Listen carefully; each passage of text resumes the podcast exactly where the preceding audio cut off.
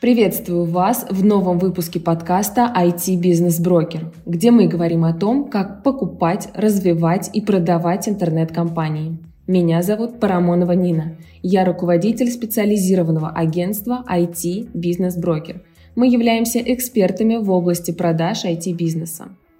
В каждом выпуске нашего подкаста приглашенные инвесторы и основатели известных IT-проектов откровенно делятся историями о слияниях и поглощениях, рассказывают об успешных и неуспешных инвестициях, многомиллионных выходах и проваленных проектах. После летнего перерыва мы вернулись в эфир и хотим поделиться полезным бонусом с теми, кто работает в IT-компании. Сегодня IT-сектор получает различные льготы и поддержку от государства – а что, если вы не являетесь IT-специалистом? Возможно ли получить эти бонусы? Наши партнеры из банка ВТБ поделились информацией о своей льготной ипотеке для сотрудников IT-компаний. Самое важное, чтобы воспользоваться IT-ипотекой от ВТБ, не обязательно быть программистом или разработчиком. Достаточно просто соответствовать параметрам льготной программы и можно пользоваться преимуществами льготной ставки по ипотеке от 4,7%, а заявка осуществляется всего в один звонок. Все условия ипотечного кредитования для IT-компаний от банка ВТБ доступны по ссылке в описании этого подкаста. Друзья, переходите и воспользуйтесь льготными условиями. Срок действия программы ограничен. В гостях нашей виртуальной студии Дмитрий Грин, действующий IT-предприниматель. Дмитрий, добрый день. Расскажите немного про себя, чем вы занимаетесь и как пришли в эту сферу деятельности. Ну, я серийный предприниматель, можно сказать, после школы сразу начал этим заниматься.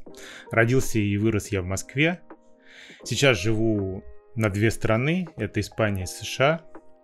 Окончил три российских вуза, это Бауманка, Академия управления и ВГИК. Вот. И еще одну бизнес-программу Стэнфорд. Получил три премии Рунетта за разные стартапы в России. Увлекаюсь яхтингом, увлекаюсь беспилот... беспилотными штуками, всякими коптерами, ну и легкомоторной авиацией. То есть я летаю на самолете, бегаю марафоны, и у меня есть любимая жена. Классно, очень интересна у вас жизнь. А, расскажите тогда о начале 2008 года, а, как вы пришли к идее создать свой сервис вебинаров. Ну, это была история с предысторией, да, и, то есть у меня не было изначальной мысли делать именно сервис вебинаров. А, я тогда был увлечен развитием э, техностанции цифровой, РТС FM она называется. Ну, тогда был бум а, на... Ну, были обычные радиостанции, где, а, ну, которые на FM диапазоне. И вот появились э, станции, которые стали вещать в интернете. Ну, э, я увлекался тогда э, техномузыкой и решил, что мне нужно обязательно тоже сделать такую цифровую станцию. Вот. И начал этим заниматься. Тогда были веб-камеры, и картинку можно было передавать только по кадрам. Ну, то есть такие фотографии, это было некрасиво, а мне очень хотелось, чтобы ну, вот, было видно зрителям, как диджей там крутит пластинки, ну, то есть как работает. Это было более интересно. И я стал задумываться, а как это решить. Тогда не было таких сервисов, как YouTube, или как сейчас по одной кнопке можно запустить трансляцию. И пришлось, в общем, разрабатывать свой сервис. Э, то есть мы, там, я купил сервер, нашел какие-то, а, ну, какой-то софт, а, нашел программистов, и они мне запилили первую такую такую штуку, которая смогла передавать картинку в интернет. А, качественно, со звуком, со стереозвуком и так далее. Ну, это всем понравилось, станция набрала а, популярность, э, есть студия в Берлине, есть там студия в Америке, вот, и после чего ко мне стали обращаться люди там и говорят, а мы хотим так же, вот, хотим также, тоже хотим передавать картинку в интернет. И так, в принципе, мы с партнером решили открыть компанию и назвали ее Комди, вот, э, которая изначально специализировалась на именно потоковом видео.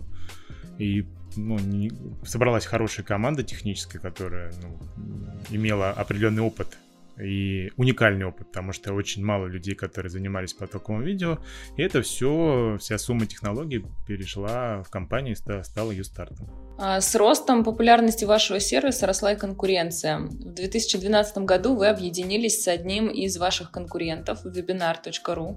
А кто стал инициатором этой сделки?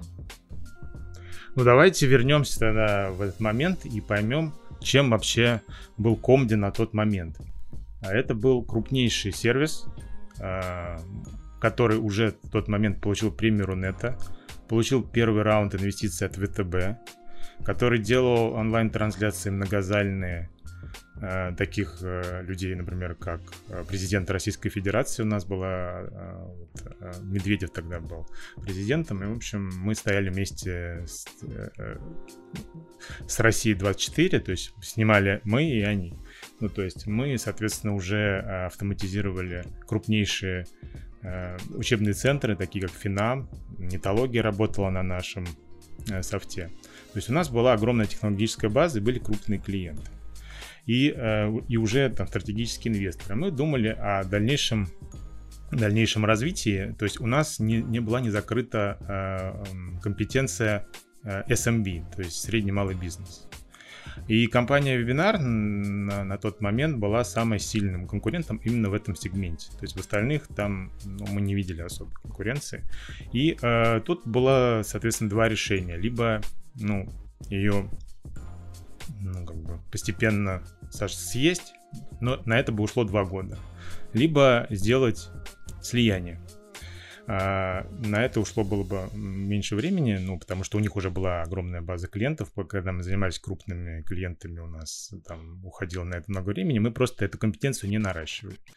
Вот, ну, просто, ну, как, всего, всего не успеешь. Да? Ну, и вот, э, соответственно, на одном из советов директоров у нас э, кто-то предложил, сказал, «А давайте мы попробуем, э, ну, объединиться слияние, потому что мы сэкономим год и мы сразу становимся лидером вообще по, во всех сегментах, и, и в общем, мы, мы придумали, и, в общем, э, ребята из банка ВТБ помогли э, нам провести первые переговоры, мы встретились как раз в офисе ВТБ, приехали Александр, приехали все его, ну, как бы, соучредители, это была такая интересная история. И, в общем, все стороны встретили эту идею как разумную. Поэтому идея была комди и, в общем... Слияние ну, состоялось... Это... Хоро- хорошая идея, да. А по факту это оказалось хорошей идеей? По факту, ну, по факту надо смотреть. По факту мой замысел э, был реализован до первого, соответственно, экзита, да. Мы об этом дальше поговорим. То есть получилось следующее, что действительно ну, что получилось, да? Давайте поговорим. Кто, кто вообще, кто я, да? Мне нравятся запуски, мне нравятся ранние стадии. То есть мне очень нравится, когда вот компания из, из ничего собирается и делает первые подвиги и так далее. И мне совершенно не нравится делать горизонтальный такой полет, когда нужно заниматься э, по, по минимуму наращиванием метрик там и так далее. То есть, ну, то есть растить компанию постепенно и медленно. То есть я люблю очень сложный этап. Он самый экстремальный, сам, самый сложный. И было понятно, что мне просто, ну, вот я уже перечислил, что было сделано, да, у нас еще, в принципе, было внедрение в госсектор большое, э, то есть в Москве много внедрений э, сервиса для конференции было. Поэтому я просто не видел для себя, где я еще могу вырасти. Мне было интересно сделать, э, дойти до того момента, когда компания станет абсолютным лидером, получить инвестиции уже от зарубежных фондов. В принципе, я думал, что программа минимум на этом будет выполнена, потому что мне было бы интересно заниматься другими бизнесами. Это понимали и в совете директоров, поэтому мы пошли на компромисс. И с точки зрения вот этого решения, это было хорошее решение. Вот это было хорошее решение, я получил от этого ну, максимум того, что я хотел. А с точки зрения проектов достигли тех результатов, которые желали вообще от слияния?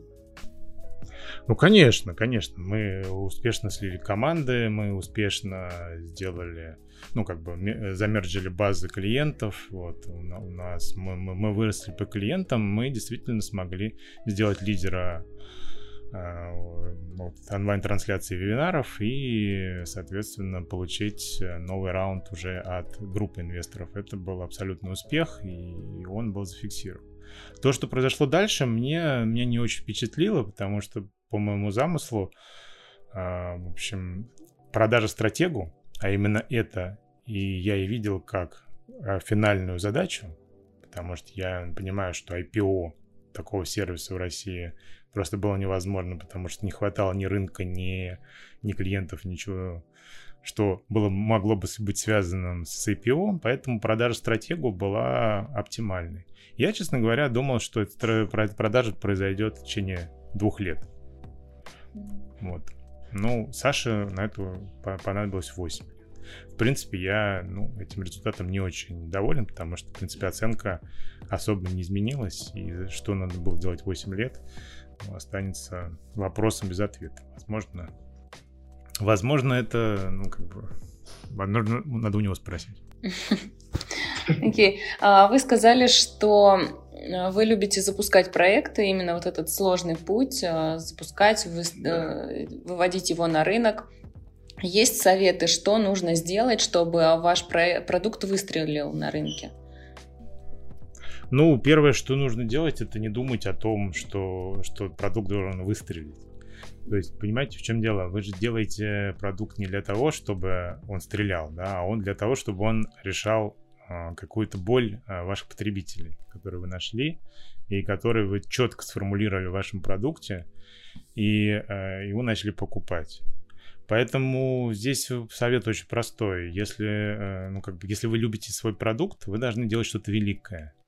Если вы хотите решать чужие проблемы, да, и зарабатывать на этом деньги, то вы должны думать прежде всего о проблемах людей, которых вы решаете, и жить этими проблемами. То есть вы должны четко понимать, что вы не можете сделать бизнес, чтобы просто деньги заработать. Э, это, это наверное, возможно, это, наверное, возможно в каких если вы там занимаетесь фондовым рынком, и вам это очень нравится, но когда вы из денег делаете деньги. Все-таки, когда мы говорим о сервисах и услугах, и о продуктах, это мы прежде всего спрашиваем у потребителя, да, и потребитель дает нам оценку в виде денег, которые переводят на наш расчетный счет. Поэтому, да, нужно сменить немножечко приоритеты и заниматься не тем, чтобы опять же, чтобы он стрелял, а делать так, чтобы пользователи полюбили то, что вы, ту, ту, то решение проблем, которое вы придумали. А когда вы вот в 2008 году создавали сервис для себя, да, буквально, ожидали ли вы, вообще были ли такие мысли, что появится так много аудитории, желающих попробовать ваш продукт? Так нет, так она же в рамках РТС FM, она так, так и была востребована. То есть, действительно, это был большой успех э, сервиса. И я нет, не, не, никогда не ожидал. Не ожидал и не думал, и это случилось совершенно органично органически, да. На самом деле мне больше нравилась идея всяких мессенджеров и, и таких вот чатов, и я, в принципе, если говорить о каких-то там ошибках там и упущенной выгоды там, да, то мне, наверное, было бы интереснее э, вот развиваться в этом направлении, но э, как, как было, так и было. Ну, то есть я все равно считаю, что э, компания вот эта объединенная и то, что Комди делал до этого, это большой успех, потому что компания было много, а выжил, вы, выжил, выжил, выжило лучше. Поняла. А, в своей статье на VC.ru вы делитесь своими мыслями по теме развития вашего сервиса а, в рамках России. Да, ссылку на ваш пост мы также оставим в наших соцсетях, чтобы все могли ознакомиться. Главная мысль вашей статьи, если стоит выбор развиваться на локальном рынке или на общем мировом, то выбирайте второе, так как э, сил и времени потребуется одинаково. Можете немного подробнее рассказать, на чем основывается ваше утверждение? Да, конечно. Вообще, для того, чтобы построить э, стартап, ну, я потому что размышляю все-таки о стартапах, не о бизнесе, Потому что бизнесы от стартапа отличаются очень сильно. Потому что когда мы строим бизнес, э, например, открывая по франшизе, у нас есть понятный продукт, понятный спрос и э, понятно, как его продавать, то есть маркетинговый план. Когда мы э, открываем стартап, у нас совершенно другие правила. правила игры. А именно для, для этого нужно три составляющие. Правильное время, правильное место и правильные люди. Значит, а, раскрываю. Правильное время — это э, то, что нам диктует тренд. То есть понятно, что Facebook мог возникнуть давно, да, а сегодня его уже ну, как бы нет смысла э, поднимать, да. Есть какой-то новый тренд. Например, на sharing economy там или на какие-то там tiny хаусы. То есть всему в свое время. Второе это правильное место. И тут как раз играет размер рынка, да, и запрос этого рынка. Понятно, что если мы продаем какие-нибудь э, прохладительные напитки, это делать лучше в теплых странах, да. А, например, э, какие-нибудь валенки лучше продавать, э, ну, где есть снег и зима 9 месяцев в году. Вот, понятно, да. Ну и покупательская способность, то есть насколько рынок может этого всего купить. То есть там, где можно какие там законы работают, насколько бизнес будет защищенный и, и насколько он может быстро расти. Ну и предпринимательский опыт и предпринимательская удача и вообще талант предпринимателя это то, что я отношу к правильным людям. И мой опыт показал, что где бы человек ни оказался, он привыкает в среде, он на базе не учится, и он видит те, те самые проблемы, которые подходят этому месту и этому времени и может таким образом запустить продукт.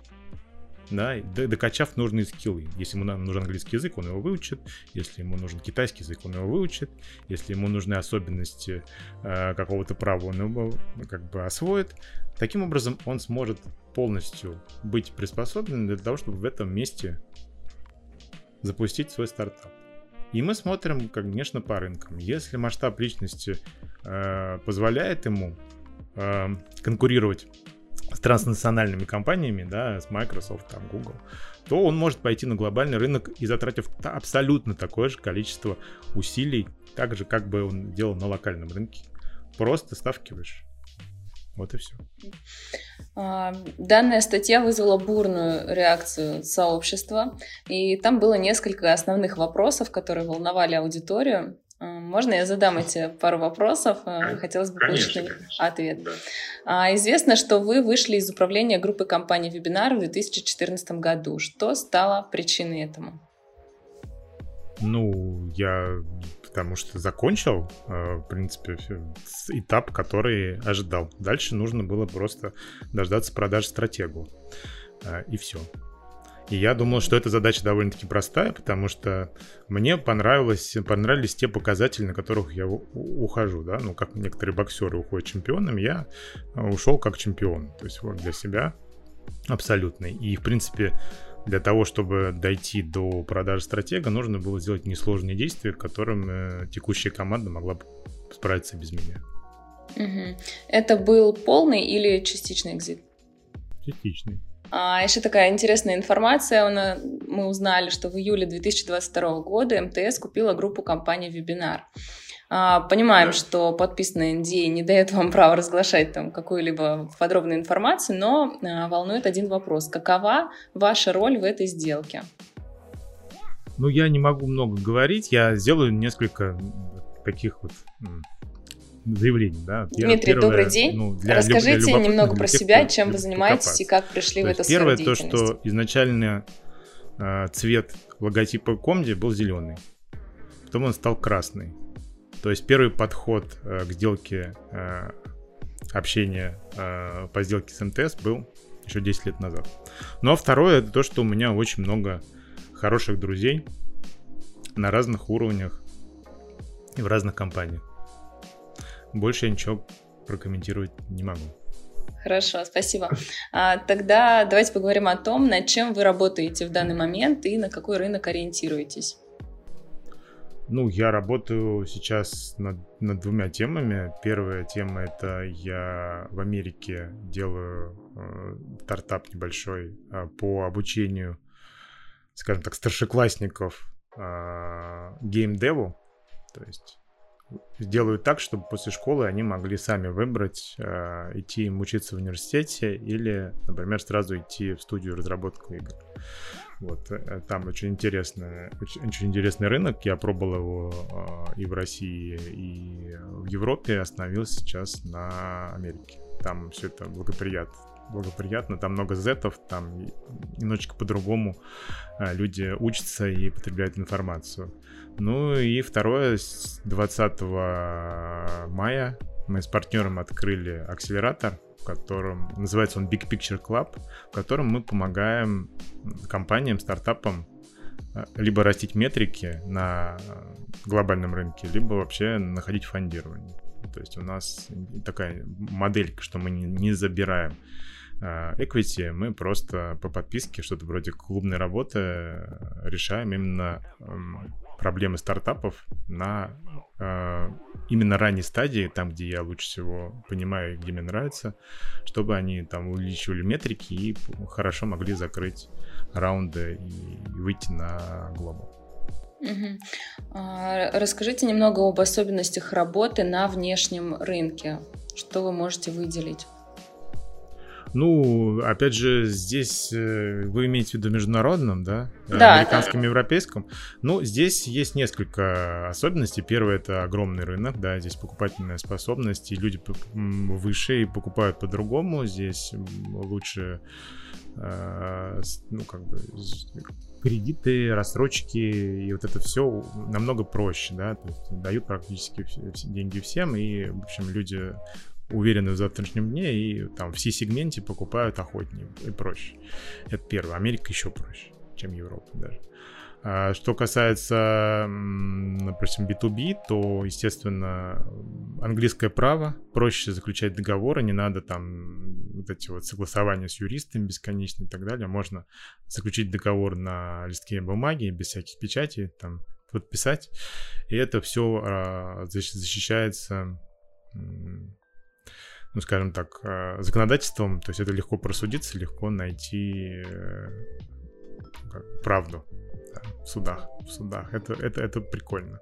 Ну и третье, это огромное сообщество профессионалов, то есть э, классные юристы, много фондирование, да, банки по-другому работают, э, другие проценты по кредитам дают, э, другая стоимость денег и, э, скажем так, большая экспертиза. То есть ты на вытятой руке имеешь доступ к любой экспертизе, которая тебе нужна, и люди очень открыты в этом плане делятся. Ну и самое главное, это толерантность к неудаче. То есть, если говорить, допустим, про российский опыт, то неудача воспринимается как какая-то, ну, черная метка. То есть не, не очень толерантно относится. А на Западе относятся к неудаче как к опыту, за который кто-то заплатил. Это даже есть такое у инвесторов э, выражение, что если я захожу в стартап, фаундер которого уже не первый раз делает компании, и у него были провалы, это означает, что я сэкономлю деньги, потому что за его неудачи и факапы уже кто-то заплатил. Вот это очень важный момент, потому что я заметил, что вот нетолерантность э, к ошибкам, она очень мешает, потому что люди боятся сделать ошибку, э, ну, как будто это все, последний бизнес. И, и много чего не делают. Не рискуют, не пытаются делать каких-то пивотов э, сумасшедших и так далее. Ну, то есть, а вот в стартапе, в венчурном бизнесе только так и можно. А, ну и в конце хотелось бы задать вопрос. У многих стартаперов и начинающих предпринимателей а, он вызывает непонимание, но мы на самом деле каждый день работаем с продавцами и покупателями бизнесов и сами для себя однозначного ответа не определили. А, для чего продавать свой бизнес, если он приносит постоянный доход? Ну, это, это, это философский вопрос. Э, можно его продать частично. вот. Э, но вообще здесь вопрос э, владения, да. Если этот бизнес, который, который вы задумали продавать, вы находитесь в операционной деятельности, и он вам там и это уже происходит очень много времени, то, наверное, лучше от него избавиться, потому что, чтобы освободить время для чего-то другого. Если же вы держите его как, а, а, допустим, акционер, как вот как кофаундер и так далее, и он не забирает у вас много времени, то, наверное, тогда можно часть этого бизнеса своей доли продать, а часть иметь, потому что никто не знает. Э, может быть, его оценка увеличится, может быть, э, как-то по-другому звезды можно в конце концов пойти поработать в свою компанию. Такое тоже бывает. Э, это иногда интересно. Можно там, не знаю, пойти в отдел продаж поработать или там продуктом поработать. Ну, в общем, э, это такое, такая опция. Но вообще, если бизнес надоел в принципе, и понятно, что он никак вас не развивает, лучше продать вообще, чтобы не было даже такого актива. Спасибо большое за ответ на вопросы. Было интересно с вами пообщаться. Думаю, что нашим слушателям тоже будет интересно. Надеюсь. Да, спасибо большое. Спасибо, Дмитрий.